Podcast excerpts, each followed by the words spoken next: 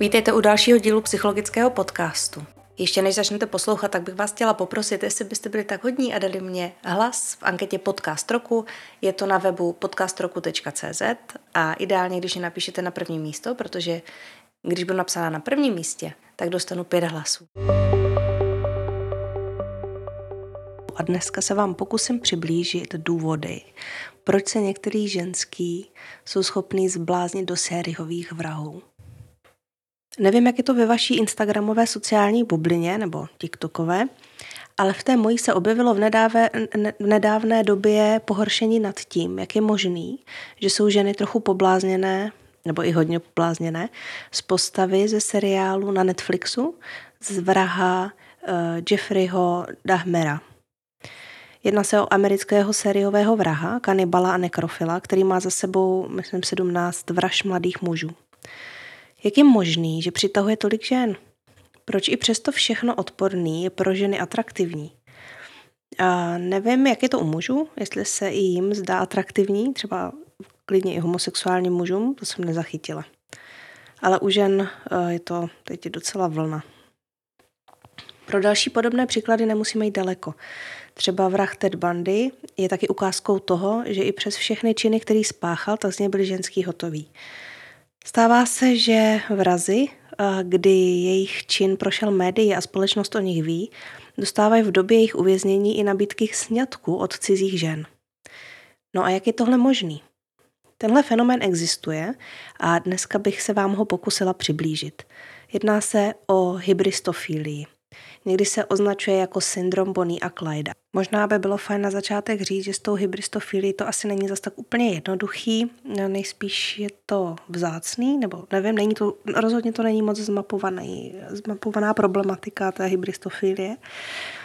A když jsem o tom kdysi hledala víc informací nebo článků, tak mm, se většinou jednalo o nějaký populárně naučný nebo spíš možná i jenom populární články takže jsem pochybovala a nevěděla jsem, jak to úplně uchopit z toho odborného hlediska. Um, přemýšlela jsem, jestli by nebylo třeba zajímavé na to zkusit uh, udělat nějaký výzkum a pořád mě to přijde docela fascinující, tak jsem si řekla, že na to natočím podcast a zkusím čerpat z nějakých zahraničních odborných zdrojů, aby to fakt byly vědecké články a nejenom nějaké jako domněnky novinářů. Tak se vám zkusím přiblížit to, na co jsem přišla. Každopádně berte to trošku eh, ne s rezervou, ale eh, mějte nad tím pořád vykřičník. Neznamená to, že každou ženu, kterou přitahuje muž, tak eh, že se v každém případě jako ve 100% jedná o hybristofílii, to nejspíš ne. Hybristofilie je charakteristická přitažlivostí a sexuálním vzrušením ke kriminálním činům někoho jiného, tedy u mužů.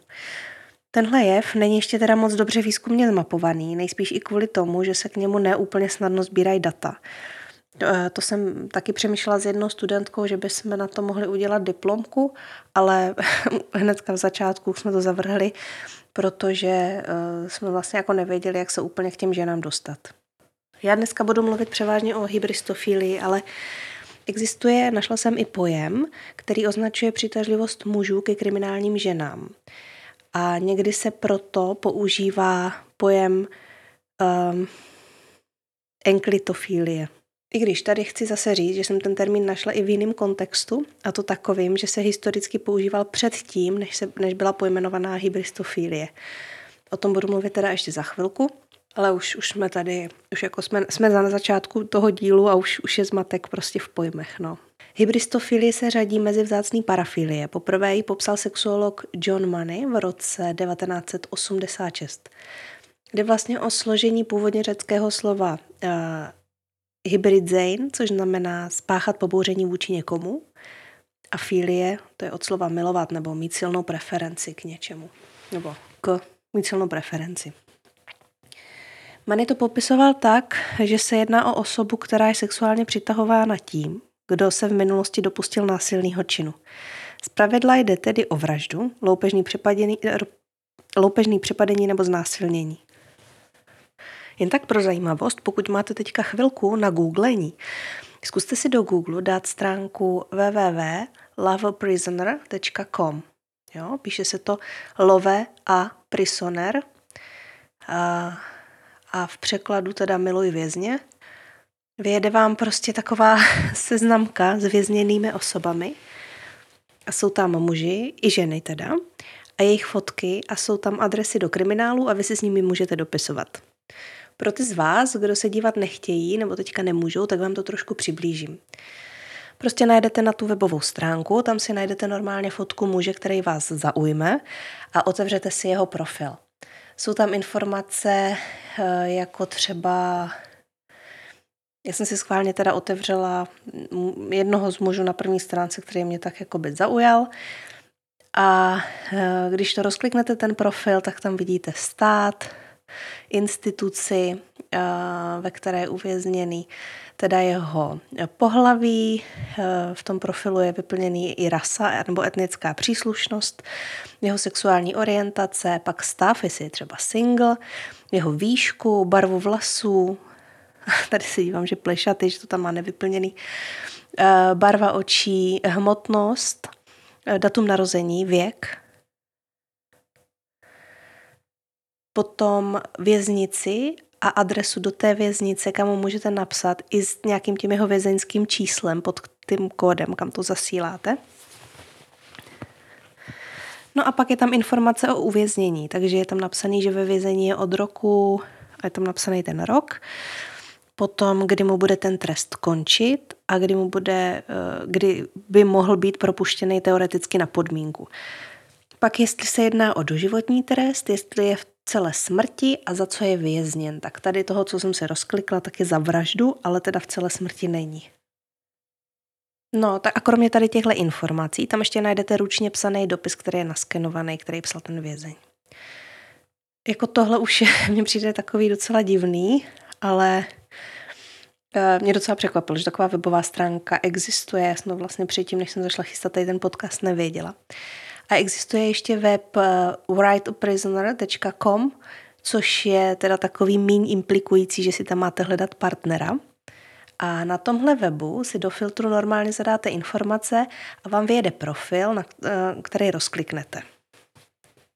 Jo, takže já jsem si tam náhodou zadala random informace, že chci umístění v, ve státě Colorado, rasa etnikum bílý, náboženství protestant, pohlaví mužské a stáří. Já jsem tam nechala 23 až 87 let. No a vyjel mi tam Jason, dokonce, dokonce je tam uh, i jaký je znamení zvěrokruhu, jestli je ochotný si dopisovat mimo USA. Stalking, kyberšikana, PTSD, krizová intervence, fetišismus nebo obrané mechanismy ega. To je jen zlomek epizod, které lze najít na prémiovém kanálu psychologického podcastu. Běžte na pickej.cz, najděte psychologický podcast a zaposlouchejte se do desítek epizod, které nikde jinde nenajdete. Odkaz najdete v popisku. Kromě těch podobných věcí, jako na té předcházející stránce, i město narození, kde je teda těch informací, když si podáte na GDPR, tak teda jako všechno tam má vybalený o sobě. Dokonce si hledá modlitební partnery, jestli hledá právní pomoc. Tady ten tam má u obou, že ne. Uh, no, a vlastně zbytek informací je podobných, jak na té předcházející stránce. Důvod, proč psát vězňům je několik. Um, může se jednat o sympatie k těžké situaci vězně, o touhu napravit, uh, napravit kriminálníka, Může jít o zvědavost k trestnému činu nebo k nějakému tomu spáchanému zločinu. A někdo může psát, protože se stotožňuje, nebo protože stotožňuje zločince s někým z minulosti. Um, a zdá se, že mnoho žen na těchto stránkách hledá lásku a manželství. Jinak mimochodem, abyste mohli mít profil jako vězeň na, na tomhle webu, musíte zaplatit poplatek asi 80, za, 80 eh, dolarů za rok. To je asi okolo 2000 korun, takže nějaký necelý dvě stovky, když měsíc, za měsíc pošlete, tak můžete být tady na webu, kam oni teda nemají přístup, takže si to tam musí asi nějak přes běžnou poštu vyplnit, nebo to nevím, to však dělají. Takže to je pro zajímavost. Když se na to podíváme z pohledu pravé lásky, tak skutečností u hybristofilie je, že budete někoho milovat Nikoliv i přesto, že je zločinec, ale milovat ho proto, že je zločinec. Pojďme se podívat trošku do historie. Eh, Edmund Lockhart, lékař a jeden ze zakladatelů forenzních věd, už v roce 1938 popsal právě tu eh, enklitofílii, kdy slovo pochází z řeckého enklitos, což znamená vinný, vinný. A filen to je uh, slova milovat už tedy téměř před sto lety popsal tady tu patologickou formu erotické lásky. Možná bychom to vlastně ani láskou neměli nazývat. Publikoval článek uh, Milovníci zločinu. O rok později vyšla kniha se stejným názvem od doktora Samuela, která měla dokonce 426 stránek, takže docela rozsáhlá práce. Ve zkratce jde v té práci o to, že vlastně že se jedná o morbidní vášeň, nejedná se ale o nezodpovědné psychiatrické pacienty. Teď mám na mysli ty ženy, které navazují vztahy s těma odsouzenýma mm, zločincema. Respektive odlišuje ty, kteří tak jednají pod vlivem intoxikace, psychózy, demence, retardace a tak dále. A že jde vlastně o vytvoření takového dojmu, že kdybych si teda teďka našla takového vraha, tak eh, já jsem vlastně eh, velmi soucitná, když jsem schopná žít s vrahem, ale ve skutečnosti budu s vědomým, ale klidně i nevědomým pocitem, že vlastně vychovávám a starám se o někoho, kdo je tak ubohý a na dně. Takže možná nějaká hyperkompenzace nějakých vlastních eh, nedostatků. No a z toho pak mám dobrý pocit takže očekávám ocenění za mou velkorysost a dobrotu. Autor to také spojuje ještě se sadismem a masochismem, kdy si dobrovolně hledáme krutý partnery. A autor tam teda doporučuje jako léčbu psychoterapii.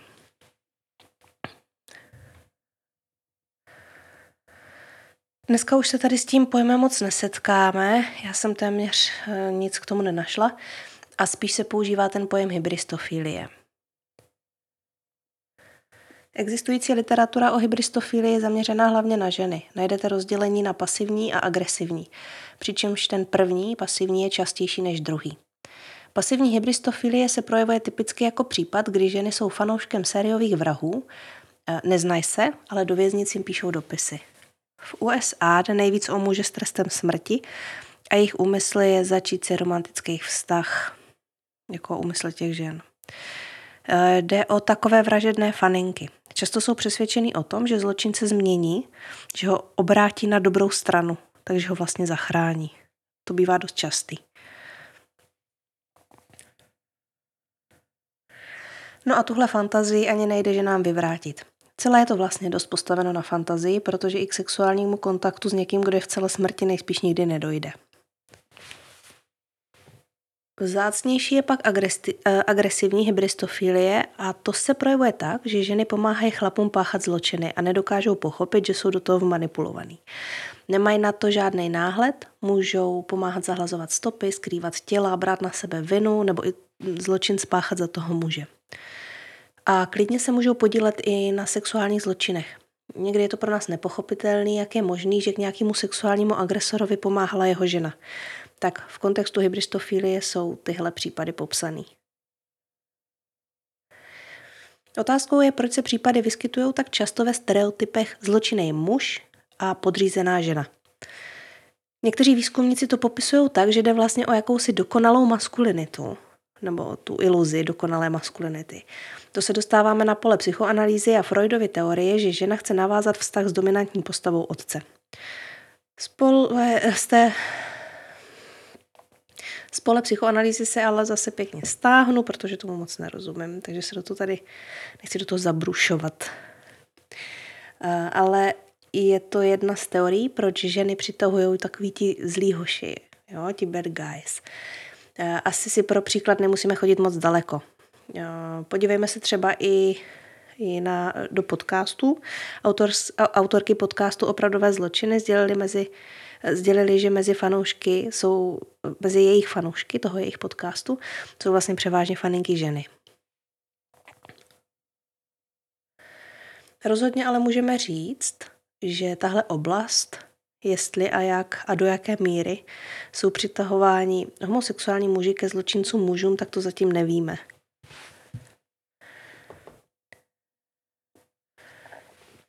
Není moc výzkumu, který se snaží popisovat motivaci žen k navázání takového vztahu jejich očima. Jako, že by se na to někdo díval očima těch žen.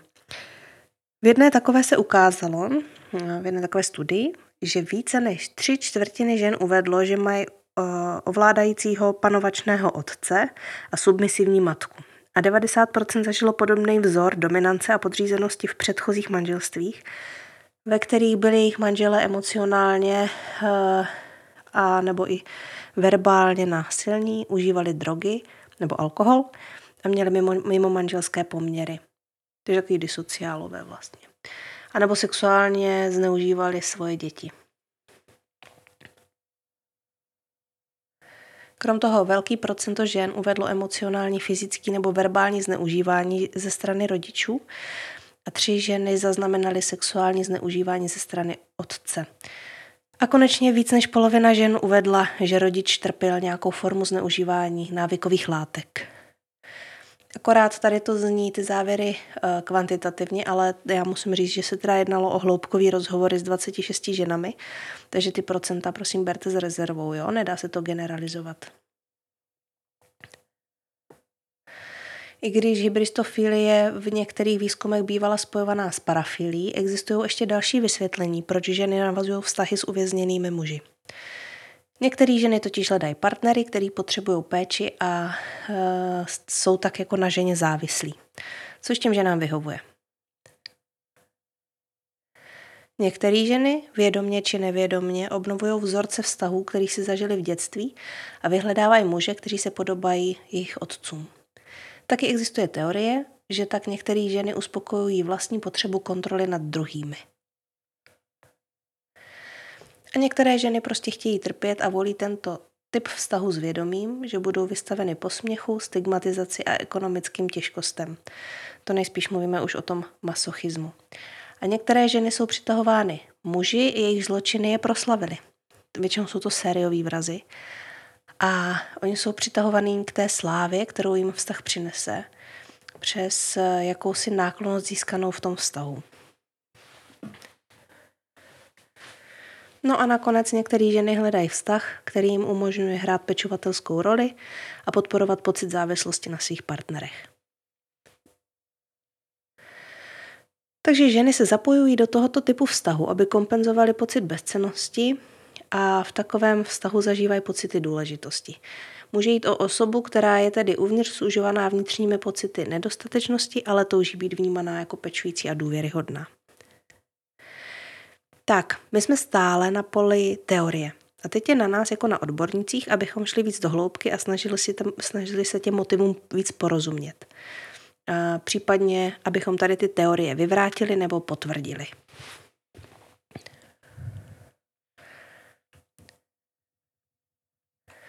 Myslím, že je ještě na místě říct, že tohle se nevyhýbá ženám, který jsou zaměstnaný ve věznenské službě nebo jako soudní znalkyně.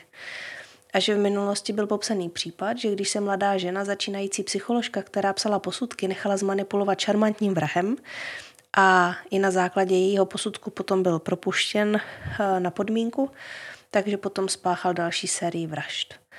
Eh, tohle by teda spíš spadalo do epizody s názvem Psychopati, protože ten muž byl takový prototyp učebnicového manipulujícího psychopata kde hrála roli jeho osobnost, ale možná mohla hrát roli do určité míry i její tendence podlehnout zločinci. To těžko říct. Každopádně tu a tam se stane, že žena zaměstnankyně naváže vztah s mužem vězněm. Jen se o tom moc nemluví. Ale ví se, že takový případy se dějí. Ono to ani není že jo, moc populární tohle vypouštět potom uh, mezi veřejnost, takže typuju, že by případně pokud se něco takového stalo, tak eh, málo která věznice by s tím asi vyšla ven. Jako je to potom problém a proto je zvýšená pozornost k nedovoleným stykům, neměly by být tolerovaný žádný výhody, který míří k ehm, jedné vězněné osobě a tak dále.